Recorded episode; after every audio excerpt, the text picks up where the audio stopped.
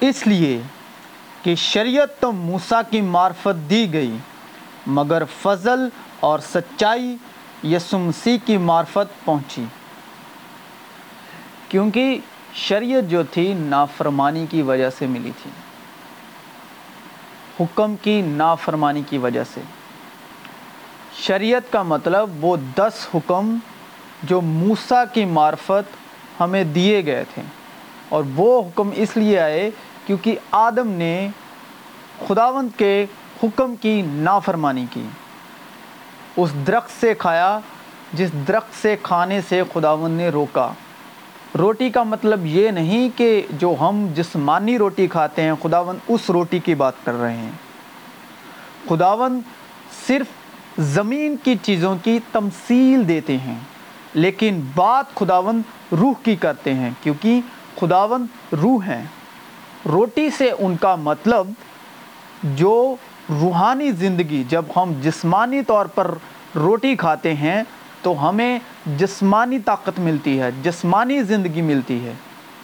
تو خداوند روحانی روٹی کی بات کر رہے تھے کہ اب تجھے روحانی زندگی پانے کے لیے مشقت کرنی پڑے گی، پسینہ بہانا پڑے گا۔ پسینے کا مطلب تمہیں شریعت کو پورا کرنا پڑے گا۔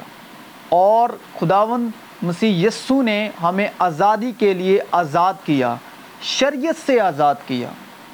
کیونکہ شریعت موسیٰ کی معرفت دی گئی تھی اور موسیٰ کی معرفت شریعت اس لیے آئی کیونکہ اس ایک نے نافرمانی کی۔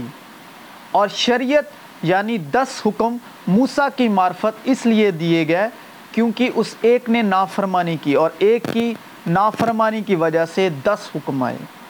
اور خداون نے آدم کو کہا کہ تو اب اپنے پسینے کی روٹی کھائے گا، محنت کی روٹی کھائے گا۔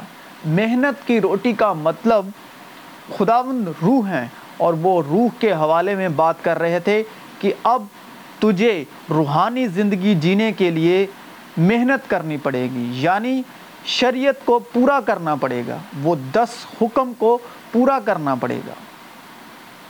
تبھی مسیح یسو نے آزادی کے لیے ہمیں آزاد کیا اور کہا، زندگی کی روٹی میں ہوں، جو کہ مجھ سے کھائے گا، وہ کبھی بھوکھا نہ رہے گا۔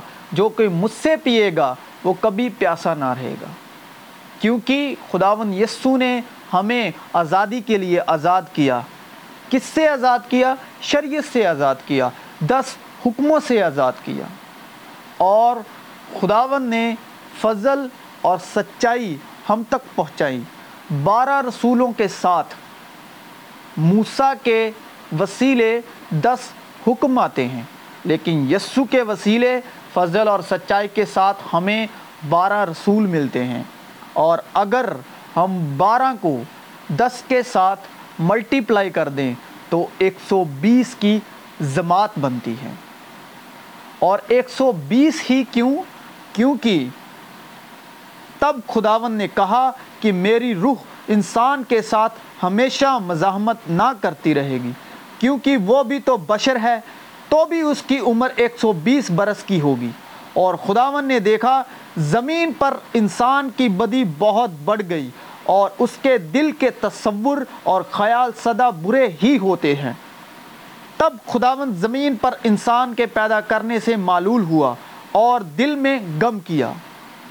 ایک سو بیس کی ہی جماعت اس لیے تھی کیونکہ خداون نے دیکھا کہ زمین پر انسان کی بدی بہت بڑھ گئی اور اس کے دل کے تصور اور خیال سدا برے ہی ہوتے ہیں۔ تب خداون زمین پر انسان کے پیدا کرنے سے معلول ہوا اور دل میں غم کیا۔ تب خداون نے کہا کہ میری روح انسان کے ساتھ ہمیشہ مزاحمت نہ کرتی رہے گی کیونکہ وہ بھی تو بشر ہے۔ تو بھی اس کی عمر ایک سو بیس برس کی ہی ہوگی۔ اس لیے جو پینتی کست کے دن ایک سو بیس کی جماعت تھی، وہ ایک سو بیس کی جماعت اس لیے تھی۔ کیونکہ خداون نے ایک سو بیس کی عمر ٹھہرا کر خداون نے اپنا روح جو تھا، وہ لے لیا تھا زمین میں سے۔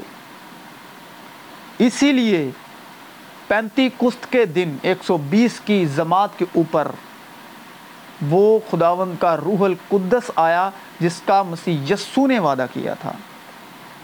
کیونکہ خداوند کے کلام میں لکھا ہے خداوند کے کلام میں لکھا ہے، بدی سے مغلوب نہ ہو، بلکہ نیکی کے ذریعے سے بدی پر غالب آؤ اور مسیح یسو نیکی کے ذریعے بدی پر غالب آئے۔